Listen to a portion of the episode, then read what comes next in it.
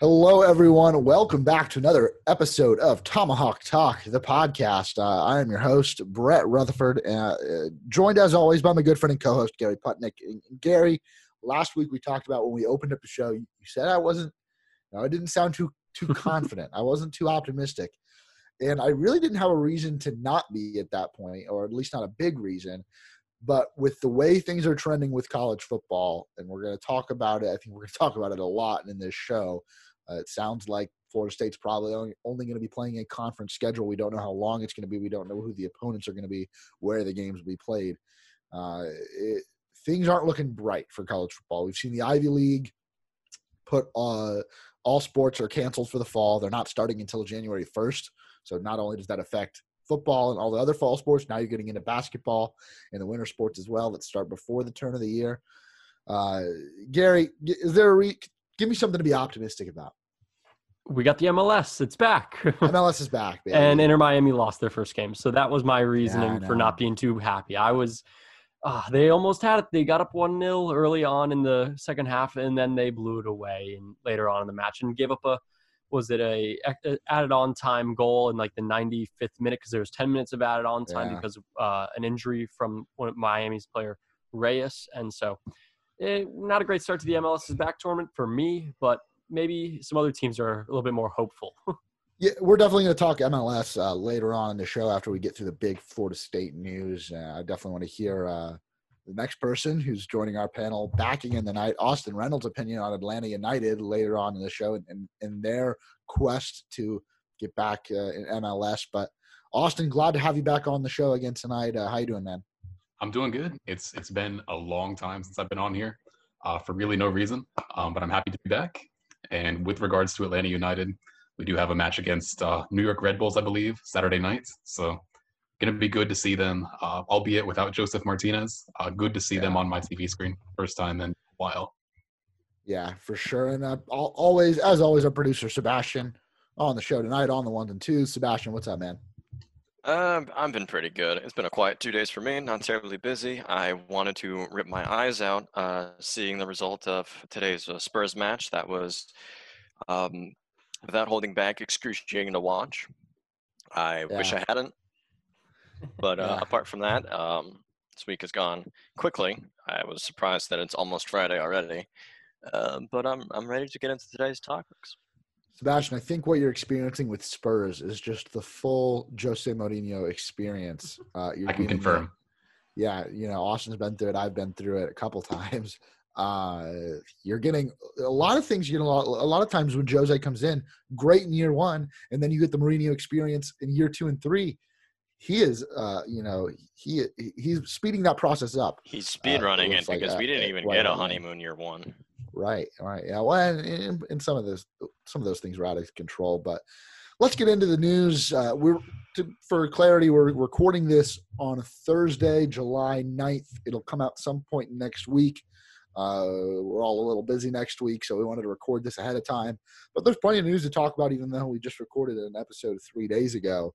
Uh, the lead story tonight Florida State Athletics letting go of 25 employees.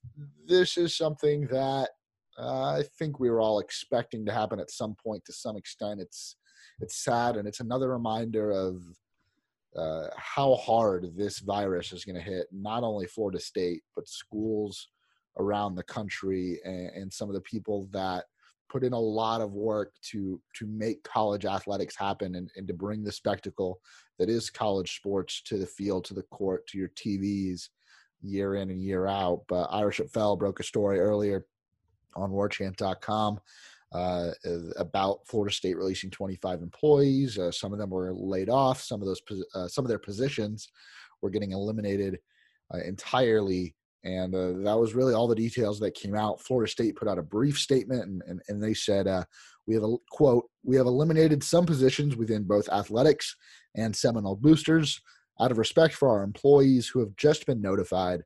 We will not comment on this matter until sometime tomorrow." Uh, so maybe we'll find a little bit more about that information. I don't know if we'll be talking about it on Tomahawk Talk the next time we record, uh, but it's just sad uh, because some of these people, you know, I'm sure we've worked alongside with, uh, during our time covering Florida State sports and to know that some of those people might be out of a job and there's a lot of other people around the country out of a job or looking for a job and their situations have changed. It's tough and, and it's sad and i thought we were getting to a point at some point this summer where things were starting to turn around with covid-19 and we, we've done a really good job i think gary on this show uh, dancing or not dancing around and i don't want to say avoiding but bringing our listeners other content that's not as doom and gloom throughout the summer. We've done some fun trivia. We've talked about some of the sports that are returning, but uh, at this point, do you really think we can uh, we can avoid it as we look to to return to sports? I think it's unavoidable, and I know we, like you said, we kind of just were able to get around it for the past few months because it, we didn't really want to add to the echo chamber of doom and gloom that you've probably heard on all other forms of media. So it really just sucks to see these guys, the people from FSU, these 25 people, lose their jobs, regardless of if they're at Florida State, Florida, Miami, Clemson, whatever, any of the rival schools, you feel for these people when they're losing their jobs, especially in this sort of time. So I don't know, it's tough to see, and especially going forward, like what you said, it, we're it's going to be a lot of what we're talking about, and I know that's probably what we're going to be talking about a lot for this uh, show here even today. So it's tough, and you just kind of have to look it in the face and deal with it. Yeah, I mean, uh, even when sports are returning, that doesn't mean that everyone that was a part of the the sporting uh, business is able to co- go back to work. I, you know, I, I know someone personally that was hired this off season to be to be a producer for the Rays video board shows, the jumbotron shows, and even though baseball's coming back and opening day is less than than two weeks away, you know, there's probably not going to be any fans in the stadium, at least not to start you know, is, do they need a jumbotron operator anymore? I I don't know.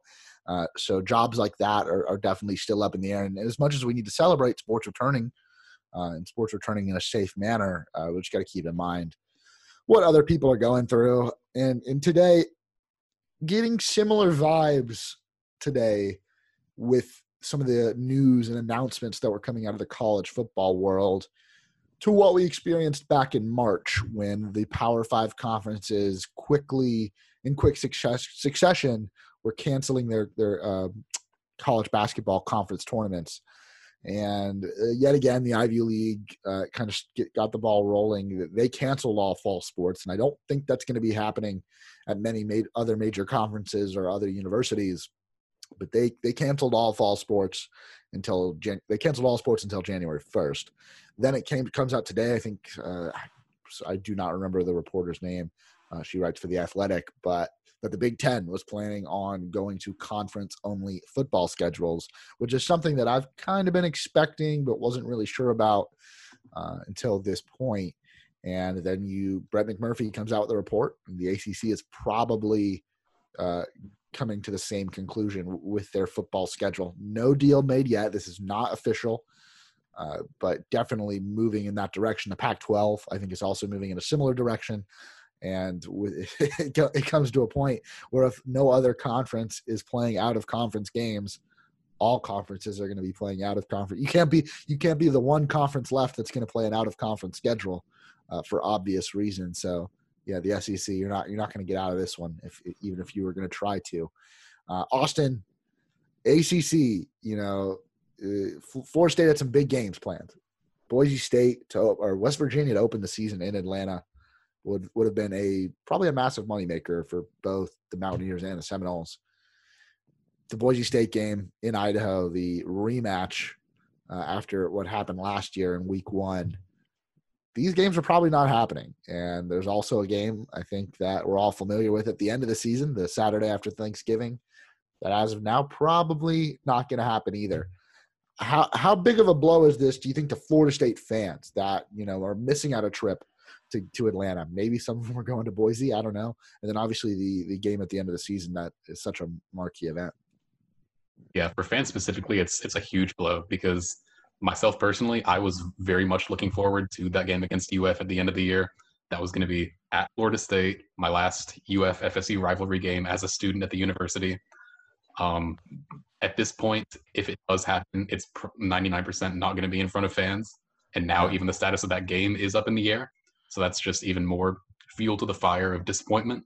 But even for some of the, the, the three other games, Samford, usually you would pencil that in as a W. Um, so that is a huge blow uh, in regards to possible bowl qualification at the end of the season. And yeah. then Boise State. I mean, obviously you mentioned the revenge game, and then West Virginia. I was personally very much looking forward to that game. A very Were you winnable going game to Atlanta? for Mike Norvell's first game. Were you going to be on your way to Atlanta? My parents and I were discussing it. We didn't really have any plans set in place, and then obviously COVID happened, and all those discussions came to a so yeah, if you, really... if you, guys if you guys had had one Atlanta trip this year, you you I would have hoped it would have been the Final Four uh, with Florida State there, but obviously that wasn't possible either. And guys, I, I just got to say it. I'm sad. You know the way things are going, the way things are trending. I don't think we're going to see college football this year. If I'm being completely honest.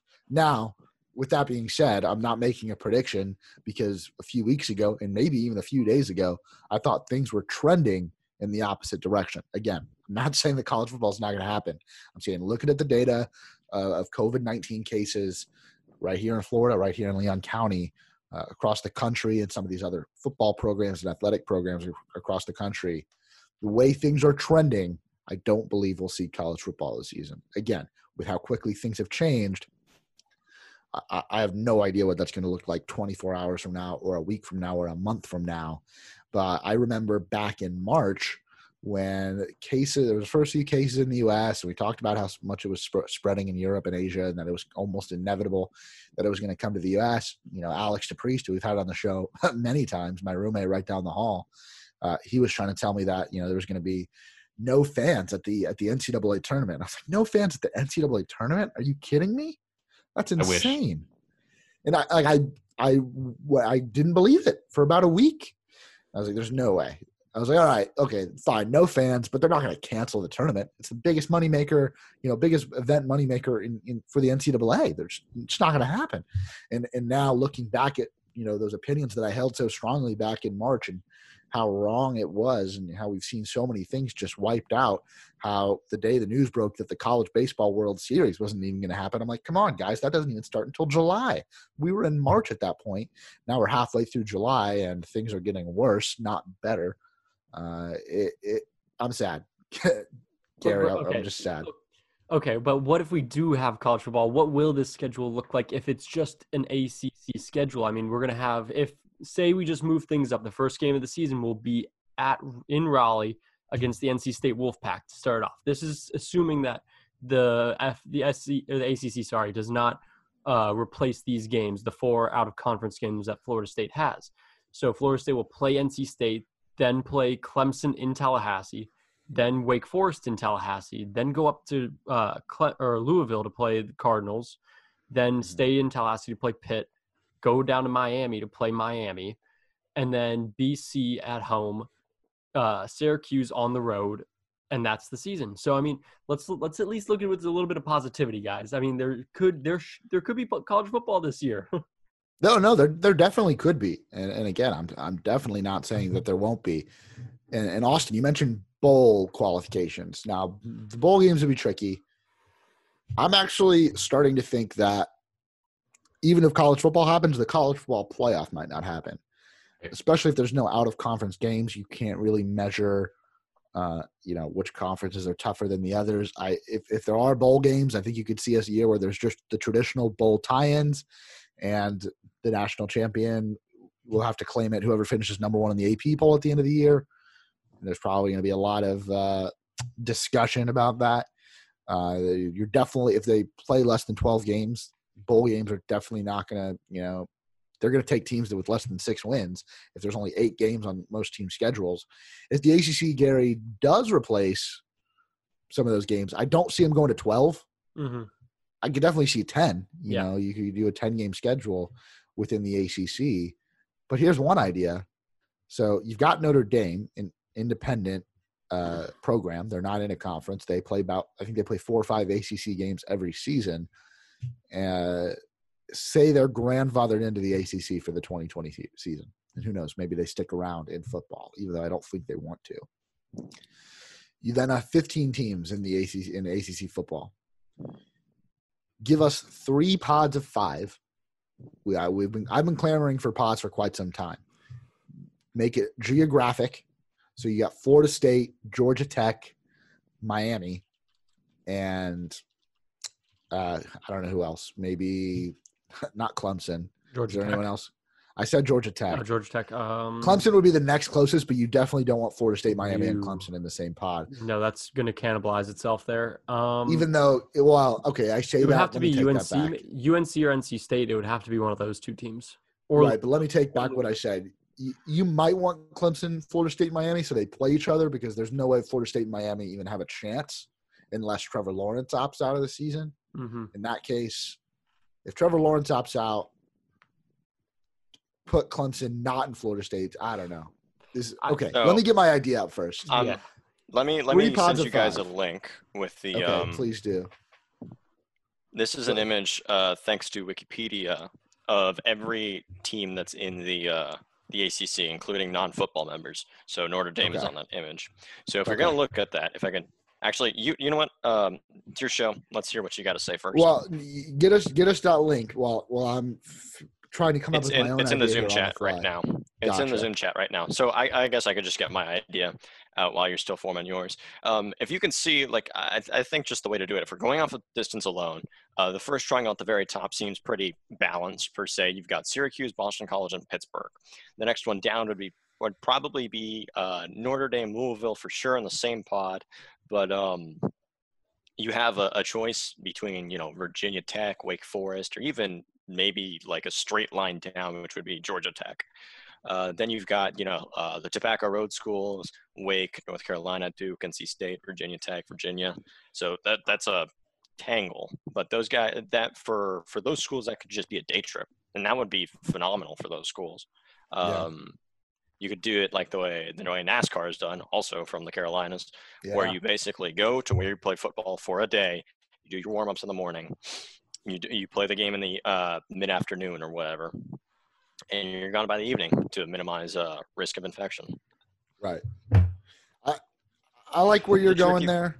You go. Keep going. The tricky. Yeah, the tricky bit is obviously, like you said, the tricky bit is Florida because you've got uh. Florida State and Miami, which is way out there contextually. Um, I think you would have to make Clemson. Clemson it's easier for Clemson to do those those day trips to places like Virginia, to places like Pittsburgh, even though I, I put Pittsburgh in the first pod, um, or to NC State. So I, I honestly think you you push Pitt and Clemson a little bit to the north, um, and who knows, maybe they will get over the hump with um, that bizarre uh, herd immunity idea that Dabo's been pushing for the past few uh, months. Yeah. I, I, think it's bizarre to, to uh, put it nicely. Def- definitely is. Um, but the way to the, the way to go seems like it, it's it's doable. Like out of any out of yeah. any division or out of any conference uh, that has to take a look at these problems, I think the ACC um, is the best. Uh, uh, is a school or is the group of schools with the best possible kind of means of doing this. I think the SEC would be as well. I mean, they're all pretty relatively close together. If you split it up in halves almost, it could still work out. Well, I like five groups the, of three or three groups of five. Yeah, that would work. I think it. I ACC, think it has a chance. The ACC might be able to do it in a way that's very safe, but the SEC is definitely going to do it. Uh, virus be damned. I'm not even considering the SEC as being the school that's going to be wishy-washy about playing football. Um, they're probably. I don't think they're going to have a choice. No, they don't have a choice. They're playing football. No, I th- I'm, no... I am. I'm the opposite belief. I think it's going to come to a point where they don't have a choice to play football. And if no other conference in the country, if every other conference in the country ends up canceling, you know, uh, are they just going to play the SEC season and they would? That's what call the winner a champ. Imagine I, the money I, they would get from viewership. Yeah, I, am going to be frank. It. Like all for for every state that the SEC schools are in, like the only two that I see dragging their heels by any means are Florida and maybe Georgia. Um, because Florida will absolutely be if things continue to deteriorate, Florida will be the school to pull out just because of how bad things are going to get, uh, especially along that I 95, I 75 um, trail where you've got all the beach, uh, beach counties where people have not been respecting social distancing, uh, where uh, bars and such on the 4th were packed. Um, I'm, I'm down here. I saw this. Uh, I saw the news stories. I personally didn't go. Um, I'm kind of in the middle of nowhere, so I, am incentivized to really not go outside. But um, I think if we can, I think if we as a state could get over the hump that's going to be mid-August, we we might be okay for football come September. But then again, with how much planning has to go into each and every one of these events, football's either going to be delayed and going to end late, or it's just not going to happen.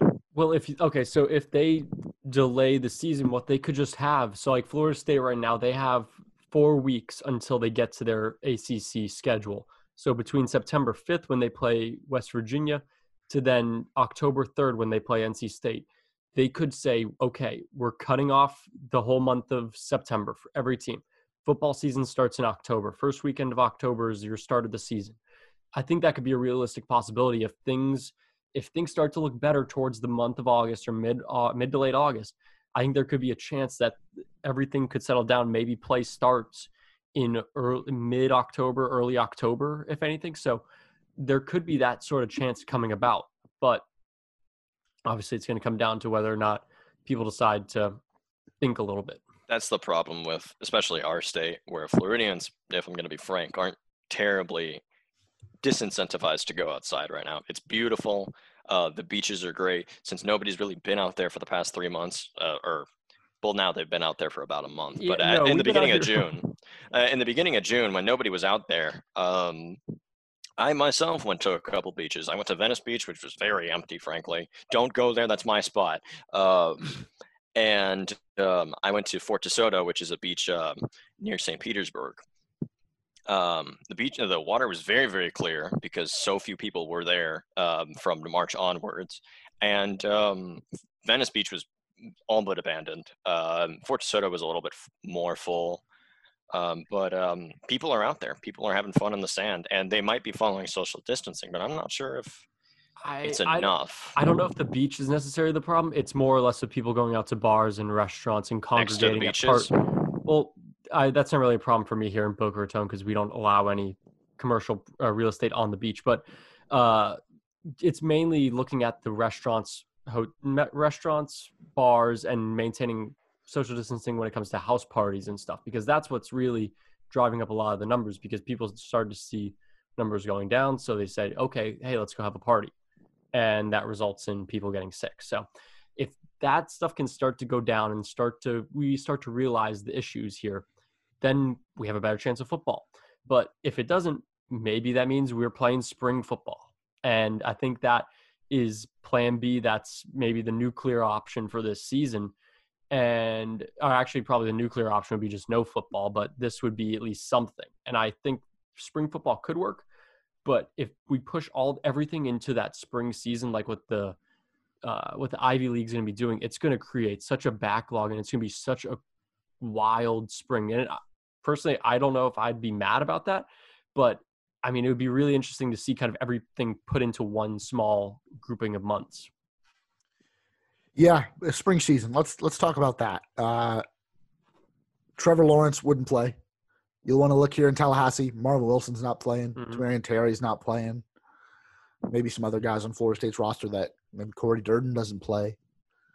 Uh, Khalan Laborn, maybe he doesn't play. Uh, a lot of guys wouldn't play, not only here in Tallahassee and in the ACC, but but across the country. Uh, again, and player of the year is basically going to be the recruiter. Yeah, it would just not be a good product all around. Sam Howell. I mean, Sam Howell will play, so he'll. It, be... would still be. It would still be a good product. I yeah. I, I, I, think it would, especially because people would be have gone so long without without college football. But I do think, and what I've always gone back to, and, and, you've seen some other leagues do this, and they've kind of had to change their stance on it with how much things have been pushed back. The goal for a lot of leagues and a lot of competitions was to affect the quote unquote next season as little as possible. Now, with Premier League coming back, that like their goal was to not affect the next season. That's not going to happen. Now, I think they're aiming for for mid September, a month after they would normally start. The NHL came out and said that they're probably looking at uh, late December for the start of their season. That's way behind schedule. The NBA is going to have to follow suit, even though that might have been in the cards anyways for the NBA.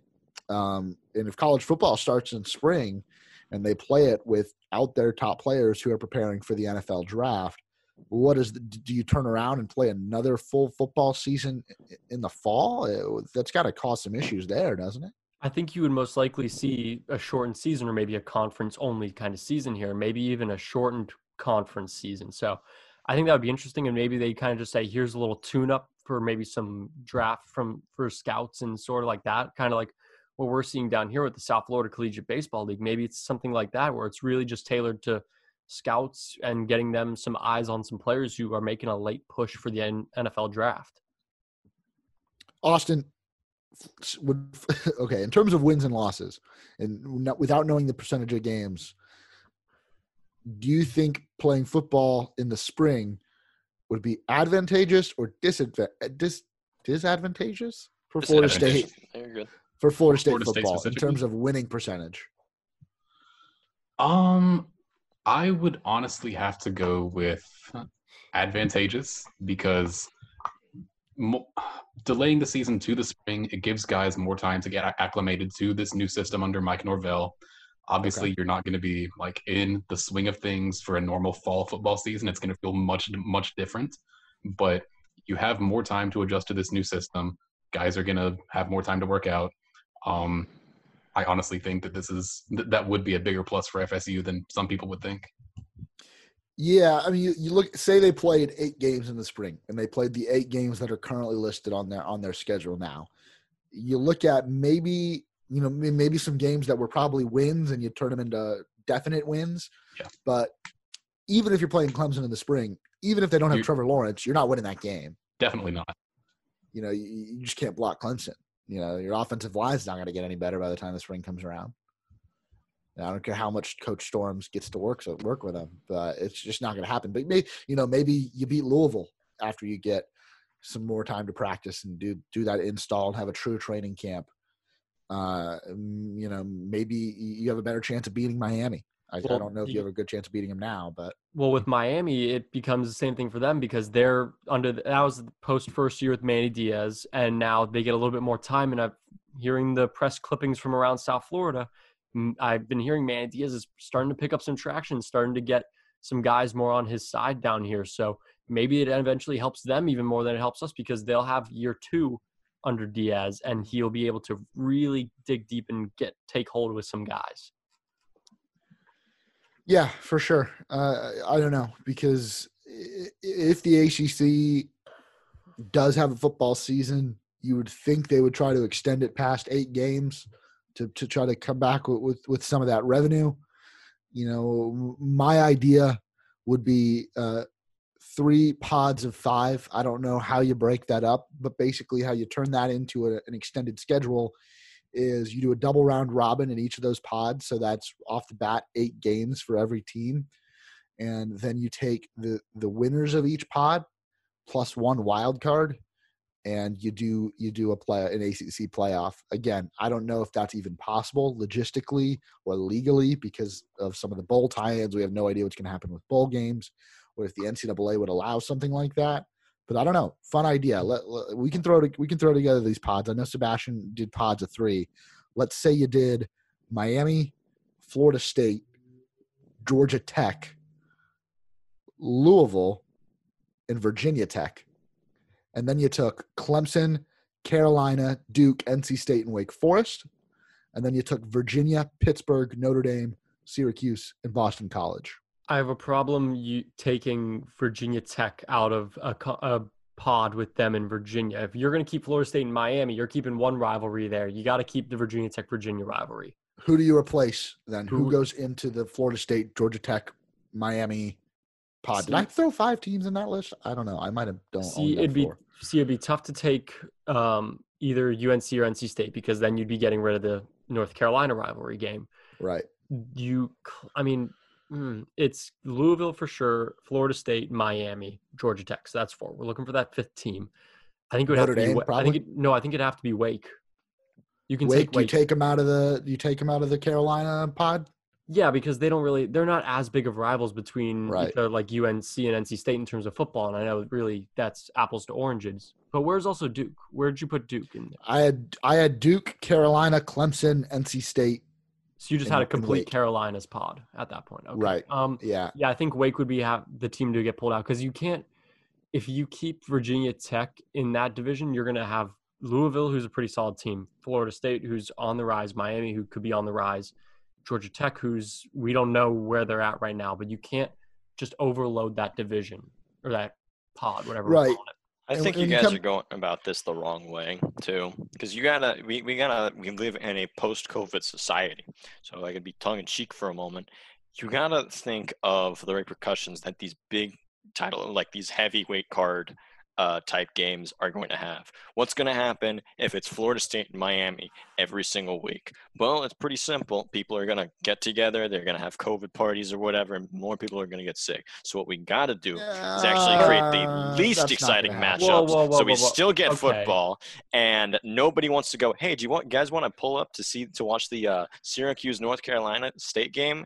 And if you're in if you're in New York or if you're in North Carolina, you're probably gonna go. I don't know. John- John Swofford is not going to lose ticket revenue You- and then say, Absolutely "How can we make less? How can our ratings Yeah. be worse?" You got to keep On Florida State, Miami. You got to keep the rivalry games because No, in- if everybody's watching by themselves in separate houses, that means there's more, there's better ratings. you so know the money only I'm just goes telling you, up. Sebastian, Okay. I'm just telling you this right now. People Dumb will people are going to get football. together Yeah, for Florida. State. If Florida State and Sanford played tomorrow, you know Mhm. how many dumb A's myself would- included. would be getting together? Yeah, exactly. Hey, can Yeah. I can I make the drive up to Tallahassee and can we watch that game, please? I don't have a TV down here. yeah, let's do it. Let's do it. I I don't know. Again, a lot of question marks. I fully believe we are trending towards no football season. I don't even want to talk about what that means tell me financially, it. not only for Florida State, but for for the city of Tallahassee. I know we're already seeing a lot of businesses struggle and some of them even closing permanently. But we're not going to get yeah, well, that's one of them. Uh, we're not going to get that doom and gloom uh, on today's show. Do do you want to move on and, and and let's talk MLS? We've got three soccer fans or four soccer fans and, and at least three MLS fans. I don't know about Sebastian on, on that train or not. Um, Taking a yeah, let's get into it. It was back gonna- last gonna- night. You've seen uh, it's it's a weird format. So you've got how many groups in MLS? Well, s- Uh, well, now I believe was it? It's four groups, correct? And I think it was I think it was originally going to be six groups of four and then two groups of five. But since then, or I I think that adds up to 24 anyway. I can't do my math real quick. But since then, FC Dallas and Nashville SC obviously have opted out. Mhm. So I think they're going. I think MLS is trying to reformat the group so that it's just straight six groups of four. But that's to be determined. They okay, because not every team has started yet, and they're all in Right. Orlando at the ESPN Worldwide of Sports, like the NBA. Okay, there's six groups of four, and that's it. So we have groups A through F, and since their uh, group A was going to be the group of six, and then everyone else was going to have Who did they move to Group B? Group B, I believe they pulled out. Yeah, because shoot, who was in right that? now it's San Jose, Seattle, and Vancouver. Chicago. Chicago Fire got moved out of Group A. Okay, so that's official now. Yes, I see them. They're in Group B right now with the San Jose Earthquakes, the Seattle Sounders, and Whitecaps from Vancouver. All right, so let's just run through the groups. We got Orlando City, Philadelphia Union, Inter Miami, and New York City FC in Group A. Group B, you've now got Chicago Fire, San Jose Earthquakes, Seattle Sounders, and Vancouver Whitecaps. Group C, New England Revolution, DC United, Toronto FC, Montreal Impact. Group D, Colorado Rapids, Minnesota United, Real Salt Lake, Sporting Kansas City. Group E, Atlanta United, Columbus Crew, FC Cincinnati, and New York Red Bulls. That's a lopsided group. Group F, you've got Houston Dynamo, LA Galaxy, LAFC, and Portland Timbers. That is going to probably be the most fun group to watch on TV if, if you had to ask me. Uh, group B might be fun too if Chicago's any good this season. But last night got kicked off Orlando City versus Inter Miami. Inter Miami still looking for their first win, but basically it's going to be a World Cup style tournament. You play three group stage matches, and then you move on to a knockout style uh, tournament, pretty much. And then all the, you play three games in the group stage, and these are counted once MLS restarts their regular season, which at this point they still plan on doing. The results you get in the group stage carry over to the regular season with the results you had before the shutdown. Because I think every team played two games Yes. before the shutdown started. So you can actually look on FOTMob, no free ads, uh, and see the the the league table I believe, up to this point with live scores, uh, with with points added um, based on the uh, games in the MLS's back tournament. Um, but Gary, what what went wrong last night for for your Inter Miami boys? Well, they it's just they couldn't get the ball rolling and getting a ton of possession early on in that first half. I remember checking the possession at halftime, and I believe it was somewhere in the range of 60-40 in favor of Orlando and a bit more lopsided maybe. I think it was maybe 62-38. I think that's what I saw it at. But the second half they came out firing. They got a goal early on in the uh, second half, and then they continued to control pretty well. They even managed to bring the possession to 58 to 42 towards the end of things, but it really came down to getting quality shots on net and uh, poor. We needed quality shots on net, and we needed better counter defense because yeah we were getting countered on all night long and that's really what led to orlando's two goals and the defense kind of looked unorganized in those uh, in that third there of the field. So if they were able to settle that down, I know this is still a young team. They're still, or not really a young team, a new team. And if they can kind of fix those little errors, they're going to be a solid club. They just need more shots. They just need put more shots on net to get more goals. I mean, it's simple math, isn't it? yeah, for sure. And I thought Orlando City, I, I thought Inter Miami played well throughout mm-hmm. most of the match. And then at the end, they, they had a bunch, they're not a bunch of clear chances, but they had a, they had the ball a lot in Orlando yeah. City's half, and Orlando City did a really good job kind of clamping down and and defending there towards the end of the match, and uh, ultimately got a got a winner there late in the game. It was like the 97th minute if you include the stoppage time, because uh, there was 10 minutes added on after after a, a, major injury earlier in the match. But Nani gets the goal for Orlando. Obviously, the 34, 35 year old Portuguese international that uh, made famous by not only by but in America uh, in that World Cup game from 2014. Orlando's playing him like way out wide on the left. Mm-hmm. Uh, I I thought he's he was their best player when he was on the ball, and I don't think that's really a surprise. And they need to get him in um, more centrally, running all. You know, he, he's played in the middle before in his career for club and country.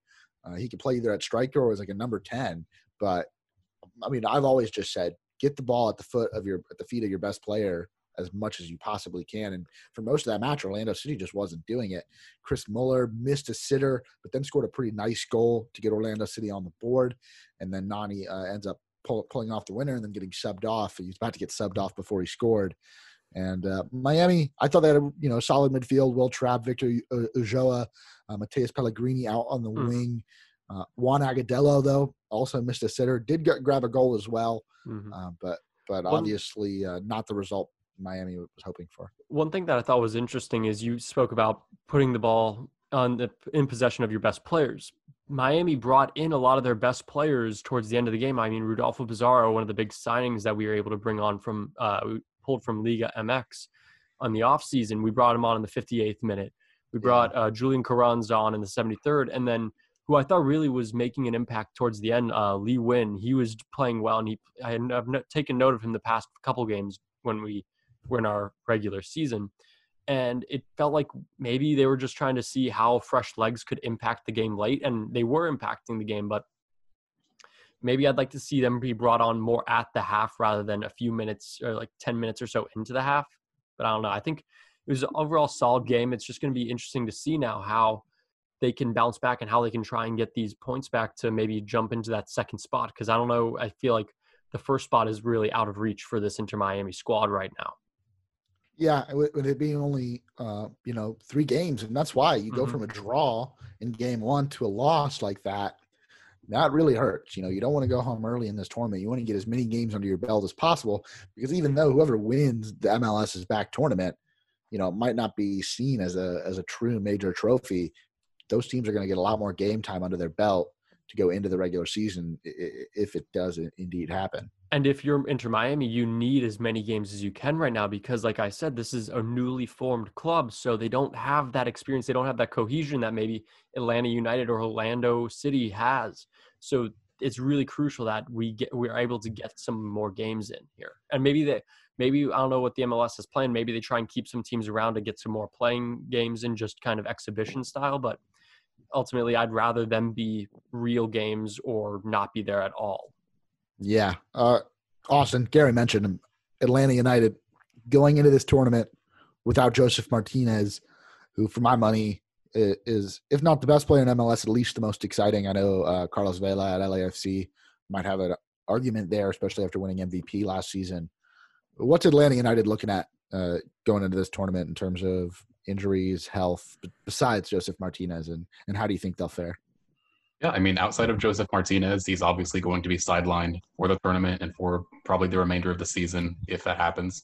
Um, but yeah. outside of him, the team is really healthy going into Orlando. And if you look at the group, like you said, it is kind of a lopsided group. It is, I would say, definitely a winnable group for Atlanta United. FC Cincinnati was a bottom feeder in their first season, and Atlanta United, I believe, already defeated them in one of the two games they had already played. And then you look at New York Red Bulls and Columbus Crew, uh, definitely winnable matches there. Columbus Crew yeah, on a bit so. of a downturn in recent years.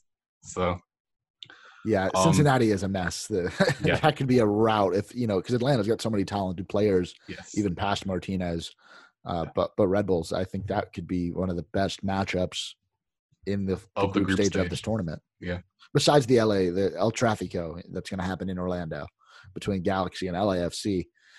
Uh, Gary, you mentioned Inter Miami you know, a loss, how much that hurts them, especially because even though I don't think Orlando City is a great team, I think Philadelphia Union might be. We saw that on display with their amazing 3 3 draw against LAFC, one of the most exciting soccer games I've seen in, the last few years, right before the shutdown. I think that was the last MLS game played before things were shut down.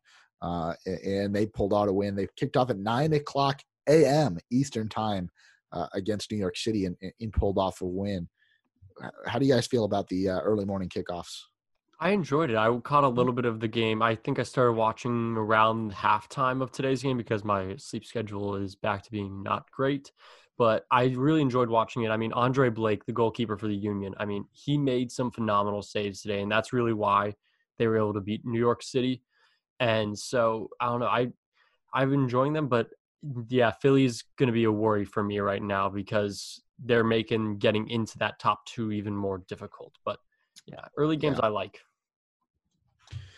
Yeah, no, for sure. And uh, like I said, I think Atlanta fares pretty well in Group E. Uh, Red Bulls might present a challenge, and Columbus Crew did well before the shutdown, but I don't think they're they're a great team. Other teams I really like in this tournament, LAFC, even though they don't have Carlos Vela, super talented. Uh, like I said, Philadelphia Union uh, I might back them to, to, go far in this event. But uh, MLS is back, and, and other sports aren't that far behind.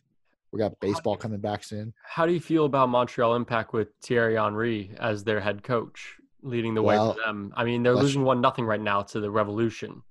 Let's just say I thought I I felt in my heart, and I felt strongly about this that they were going to do well today. I'll just leave it at that. Mm-hmm. And they're and they're losing one one nil right now in the 78th minute hey, we can see that a lot can change with this. I mean, this is still a new I tournament. Yeah, there's a lot of play left. It seems like. Yeah, I uh, I I I really was backing Montreal tonight uh, in my heart. Um, but anyways, yeah, Rowdies are back this weekend too. USL Championship. I, am not going to bore our listeners with Division Two U.S. Soccer, uh, but the Rowdies are back this weekend. 100 fans in attendance. Are they yeah. doing so? Are they playing more of a regular, a normal regular season, or are they kind of following the MLS and doing a right a, uh, a World Cup style tournament? So, so it's a regular season, but they just uh, adjusted the schedules. The Rowdies played one match against Red Bulls 2 mm-hmm. The Red Bulls were, were, like basically their reserve team um, before the shutdown, and won that match on the road, which the Rowdies never do and so they mm-hmm. carry that result into the regular into the rest of the regular season.